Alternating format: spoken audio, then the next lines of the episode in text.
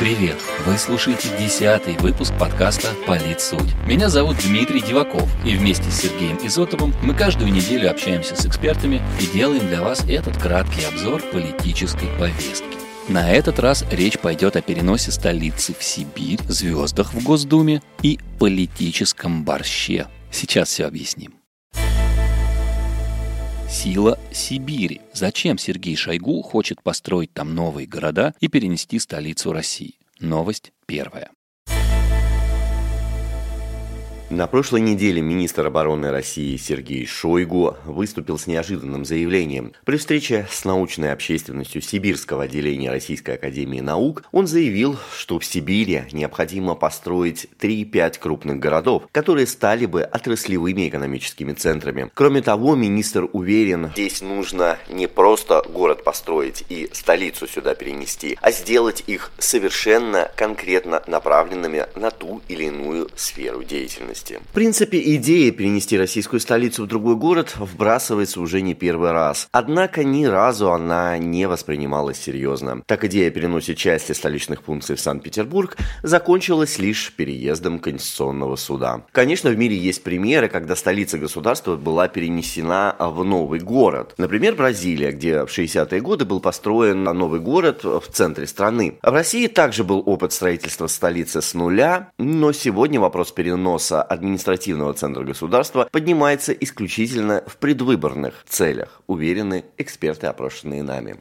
Так, по мнению президента Российской ассоциации политконсультантов Алексея Куртова, это очень заметный избирательный ход. Вся Сибирь и Дальний Восток точно будут обсуждать инициативу первого номера списка «Единой России». Насколько реально это предложение, без хотя бы обобщенного анализа сказать трудно. Но такие проекты регулярно обсуждались 25-30 лет назад. Речь шла и о кочующей столице, и о выстраивании урбанистического каркаса экономики и транспорта по всей стране, отметил эксперт в беседе с нами. При этом господин Куртов считает, что было бы здорово, чтобы такая инициатива была основана не на проектной основе, а на тщательно продуманной стратегии развития нашей страны.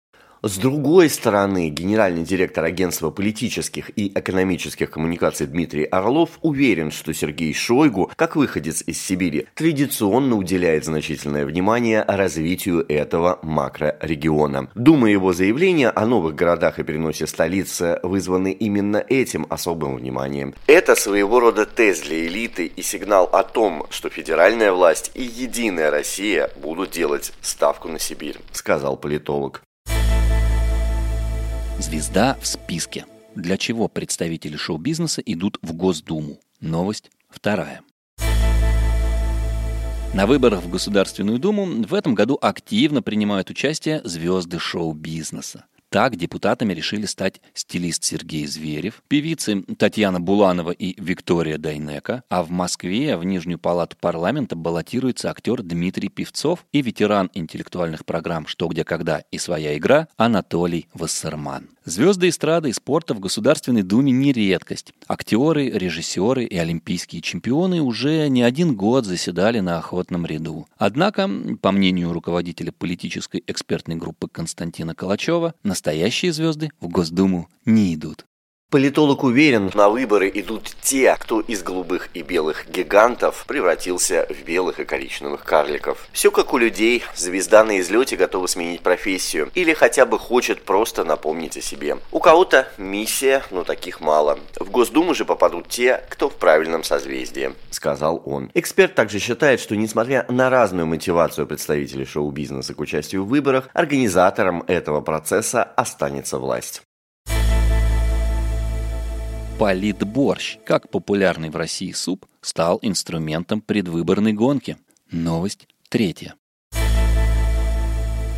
На прошлой неделе борьба за избирателя развернулась на полках российских магазинов. Партия «Единая Россия» взялась за цены на самый популярный в стране суп – борщ. Э, вернее, стоимость продуктов, из которых этот самый борщ варят. Единороссы уже поспешили заявить, переломить ситуацию с ценами к лучшему удалось в том числе благодаря специальной партийной программе. По данным партии, снижение на основные продукты урожая произошло до 20%.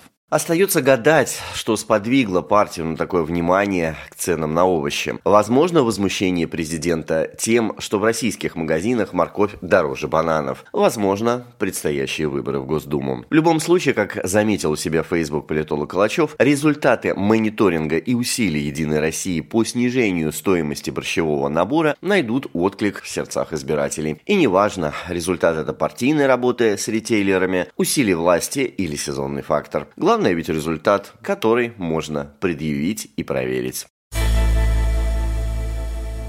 А на сегодня это все новости. С вами были Дмитрий Диваков и Сергей Изотов. Новые события в политической жизни России мы обсудим с экспертами в понедельник на следующей неделе. А пока поставьте свою оценку, ведь это уже юбилейный десятый выпуск. И нам хочется стать еще лучше для вас.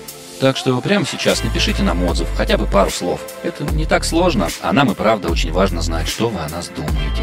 И как всегда, за звук подкаста «Политсуть» спасибо Илье и Diverse Media Group.